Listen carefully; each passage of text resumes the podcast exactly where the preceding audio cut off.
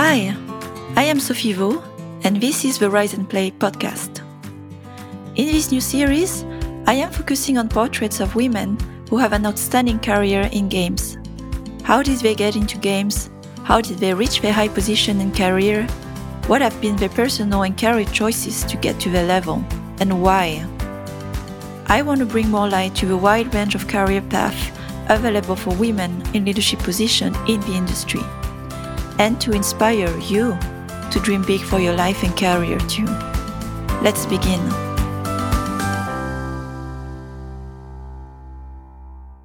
Today, I am recording a very special episode for the occasion of the one year anniversary of the Rise and Play podcast. I can't believe it's been a year since I started the podcast. When I started it, I didn't imagine it would grow so big as a community with the speakers and amazing leaders that have been sharing their personal stories and leadership practices. And so, for this one year anniversary episode, I wanted to reflect on my own leadership, as it's been three years since I started the New Casual studio at Voodoo, and I wanted to take this time to reflect back what has happened and what did I learn. As you know, probably from me, I always look back, try to learn and iterate and improve for the future. So let's begin with an article that I recently wrote in a collaboration with Ironsource about leading teams as a Stoic. I often ask other leaders in my podcast interviews, what keep you up at night? When I ask myself this question, I cannot think of anything but how do I keep my team together on our mission to create something bigger than ourselves? This question keeps me busy all the time. I previously wrote in the article of Deconstructor of Fun on building dream teams why, if you're looking to achieve in life and business, you first need a great team. Without a team, you've got no product. And without a product, no business. Building and rebuilding a great team takes time, lots of energy, and financial backing.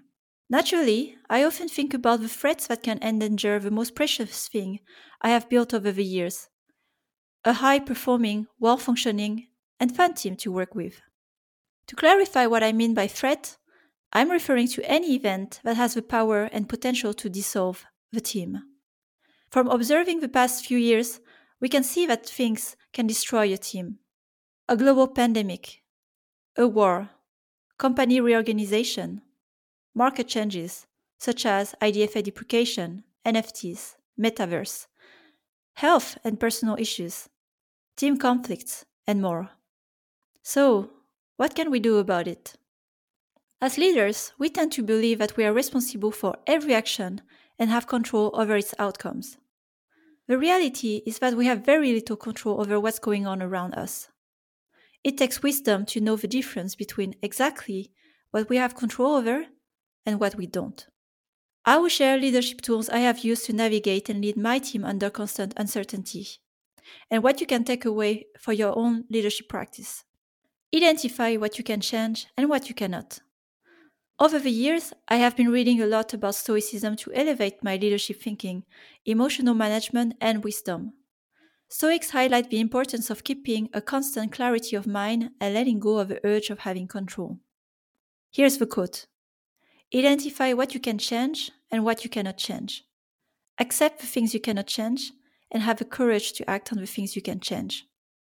When I started the process of letting go of the things I didn't control, I had to first understand what events could affect me. I classified the events into four types based on their source. First, external events. Any events basically that happens outside of work. This includes global events like pandemic, financial crisis, or war. Second, organizational events. Any event that is related to the organization, such as a reorganization, strategic pivot, or a wave of layoff. This is the reality of any organization I have been in. There are and will always be company changes, and they will affect your team in some way. Third are team events. Any event that happens inside the team related to how we work, which projects we work on, and who we work with.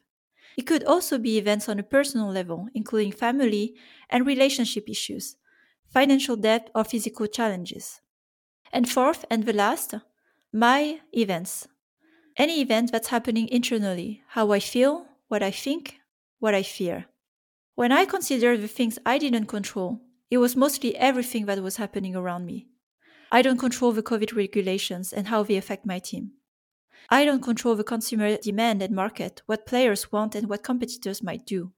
I don't control whether the CEO decides on a big strategic change or even decides to shut down our studio. I don't control if someone from my team is going through personal issues. And above all, I don't control how my team members feel about everything going on. The first time I did this mental exercise, I felt helpless. I realized how little control I had over everything, especially my team. For a while, I assumed that it was my responsibility to assure the team feels comfortable, that they were under my protection. I learned the hard way that I didn't have the power or the responsibility to change how people feel. The only thing I could control was myself, how I respond to events. First is my perception. I am responsible for how I perceive, judge, and interpret events outside of myself. I own what is going through my mind. And second, my actions. I am responsible for how I respond to those events, my actions and behaviors. So here's how I approach building a new studio at Voodoo with a stoic mindset. In early 2020, the global pandemic provoked German regulation that everyone had to stay at home. Originally, I planned to build a full team on site to promote close collaboration, trust, and creativity. Half of the team had relocated to Berlin for the job, but a few months after we were formed, we all had to work from home. Then came my fears and negative perception. I remember very vividly all the worries that came to my mind. The team is brand new, just one month old. They will never be able to build the same trust remotely, so our foundation won't be stable. We won't survive this year. And so I switched to a stoic mindset where I accepted what I could not control, telling myself, what can I do about it? I don't have control over the COVID restriction. It is a bummer, for sure, but compared to everyone's safety, safety is a priority. And even if it's tougher to perform well together, we will do our best within the circumstances. And then I switched my perception of the situation, telling myself we are all lucky to be in good health, have a place to live, and get paid to work remotely. We get to work with amazing talents and focus on our passions. There are far worse situations. To at last, thinking as if our studio has to close by the end of the year, so be it. I will not compromise anyone's safety and well being for financial gain. I will not compromise on my values. So, focusing on what I can control I started to think of the questions on how to sustain a great culture and environment despite remote working, or how can I manage my fears and anxiety with studio's future so uncertain. I believe the best and most effective way to form a team is by experiencing the full game life cycle from the launch to sunset. During our first month, we dove straight into developing games through a game jam, three small teams developing three games within one month. As a result of the jam, we created Plantopia, a match gardening game. It was our first game launch and the game that ultimately formed our team. And I also had to tackle my insecurity of building a new studio in tough conditions and with very high expectations from leadership. I was very stressed in the studio's early day, uncertain that this team would stay together, uncertain about the studio direction as a new business at Voodoo, and uncertain if making games was even important in the context of a global crisis. I was aware that my stress levels would eventually impact both my team and my ability to lead it. So I decided to get support from a coach and a therapist. It was the first time that I recognized that I needed help. As a result, these three years have been filled with tremendous personal transformation, entrepreneurially and emotionally. The fact is, there will always be uncertainty. The only thing you can influence directly is your perception and your action. So, what does this mean when it comes to leading your team? What exactly do you need to focus on? As a team lead, it's tempting to want to control everything, but the most impactful area is the team. So, let me tackle this in different parts. First, there is the team structure and evolution. I love the analogy from Jim Collins getting the right people on the bus. Your role as the team lead is to make sure you have the right people on the bus and in the right seats. It's essential to recognize when the bus is going to a new destination and that some people may not be up for the ride. Your responsibility is also to help those people get off the bus when the time comes. And what keeps a team motivated in the long term is autonomy, mastery, and relatedness. While you might be able to create autonomy and relatedness on your own, mastery is more challenging. Do your team members keep growing and learning with what they do? Are they using their best strengths and skills? Are they challenged at their skill level or even above it? While you cannot control how people feel, you can support their development with training, assigning the right people to the right projects, and defining adequate team goals. Then you can look at team system and culture. First thing is founder values. As a studio lead, my main responsibility is not only to create amazing games, but also to create an environment for amazing teams to create amazing games. When I'm speaking about the team environment, I'm specifically referring to culture and processes. As the lead, the culture starts with you. The values you embody, the way you act, and the decisions you make. And full transparency. The core value of a culture is to treat everyone on the team as equal partner with full transparency about every situation. For example, when I decided to stop running our game Plantopia, it wasn't a management top down decision, but a decision I made for the studio long term viability. I shared the whole business case and my reasoning with the team. Giving the team comprehensive insights empowers them to autonomously make better decisions in the future. And constant growth. We look back and reflect on everything we do. We have regular retrospective and postmortem documented on Notion. Then you want to think about the leadership system. Although we were not a big team, I decided to create a leadership group inside the studio. This way, not all of the strategic thinking and decision making relies on one person. I wanted to surround myself with a team of partners rather than employees to tackle the challenge of cracking new casual games at Voodoo together. With one lead per craft, we ensured everyone in the team had a close supervisor for one on one development talks. Breaking down the team into smaller, tight groups reinforced everyone's sense of belonging and psychological support. No one ever felt alone or helpless during the tough times. And then there's the other part you're responsible for, which is the studio vision, strategy, and communication. As the lead, you are responsible for setting the long term vision and goals of a studio to affirm the team's sense of purpose, it's critical to give them a long term goal, the why. Your team will need this, especially in hard times, when some might ask themselves, Why? Why am I enduring this pain? Here are examples of processes we set in place to ensure transparent, open, and regular communication about studio goals and direction. Quarterly reviews. I review the studio strategy every quarter and update the team on our strategy what we achieved last quarter, which goals we missed and why, and what we're aiming for the next quarter. Monthly all hands.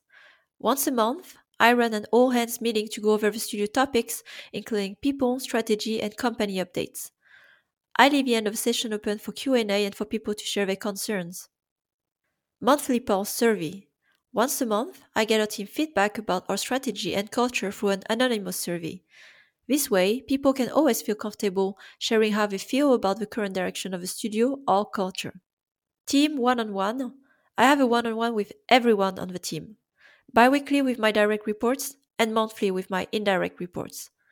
This is the place where anyone can ask me specific questions about the strategy or company with full transparency.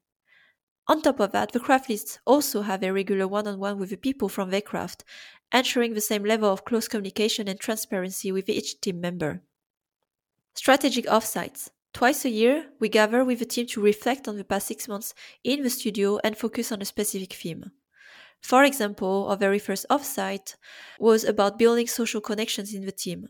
So we rented a house in nature to work together and exchange ideas on what we could do better in the studio's future. And fear setting and kill scenario. When there are important studio changes, we gather in a workshop to talk openly about our fears and list the situations that can affect our studio. The benefit of this exercise is to crystallize individual and collective fears, give a safe space for the group to express those fears, and identify actionable ways to mitigate the fear scenario from happening. The important piece about transparency is to always share the reality of a risk with the whole team, not only to leads. Being fully transparent is an essential part of the process of building an anti-fragile team. It reinforces the trust, maturity, and resilience of the group. So, to summarize it, after the things that you should focus on the team, communication about the vision and strategy it's all to say that the only thing you can really control is you. As a leader, you cannot control events and uncertainty in a team. only the way you act, respond, and behave can influence the actions and behaviors of others. If you are negatively affected by the events, it will negatively impact your team. Fear creates more fear. Distrust creates more distrust. The opposite is also true. If you display confidence and calm no matter what happens, the team will also feel that way. The challenge is keeping consistency when everything around is permanently moving. Can you keep the course of your values and vision no matter what the situation is? In times of uncertainty, I found this list of internal questions very helpful to take a step back, reflect, and act on the things I can change. How is this event affecting me and why? What is the underlying fear behind this event? What can I do if this fear scenario happens? What can I do now? As we get more responsibility as a lead, it is easy to get caught in the daily grind and not prioritize the time to think about the bigger questions about the team, strategy, and culture. I found the core of the problem not to be the time but energy. You can have more time, but if you have no energy, you go nowhere. Energy is the flow of life. So, how can you get more of it? Some events use up our energy, and some events boost our energy. The first step is to list all the events that happen in your daily life work and personal, and assess if those take or give you energy. Drop, outsource, or delegate if you can the events that take your energy. Prioritize the events that give you energy and where you can have the biggest impact. And redesign your weekly schedule accordingly. So, after I corrected my own weekly schedule, here's how I prioritize my time and energy. I make sure to have white space in my schedule for strategic and creative work. This time is blocked in my calendar and no one can book a meeting at that time. I also make time for events that give me energy and inspiration workout, dance, yoga, meditation, learning activities, podcast interviews, me time, time with friends, and my relationship. I try to pack my one on ones and meeting in the same block of a day to avoid task switching. And I drop meetings where my attendance doesn't bring value if I need to be informed, I will follow up later on the conclusions, but offline. And I outsource tasks that should or would be better done by someone else when my unique skills and strengths are not put to use. So this might seem counterintuitive to think that by being less busy, you become more productive. But don't forget, your main area of impact is the team. It requires permanent reflection, gaining new perspective, and finding emotional stability and clarity. For this, you need time and energy. In my final words, it's not about the volume of tasks you are doing or the number of decisions you are making. It is about the few but impactful decisions you will make about the team, your culture, and your strategy. So, how do you lead your team under constant uncertainty? Focus on what you can control, which is yourself. Build a great team and culture, the rest will take care of itself. Thanks for listening to this new episode of Rise and Play podcast. If you enjoyed the content and want to support what we're doing, rate and review the podcast, spread the word about it. If you'd like to contribute to the change too, reach out to me on LinkedIn for a collaboration. You'll find all the rest of the content on riseandplay.io, including my free masterclass on conscious leadership. Until the next time,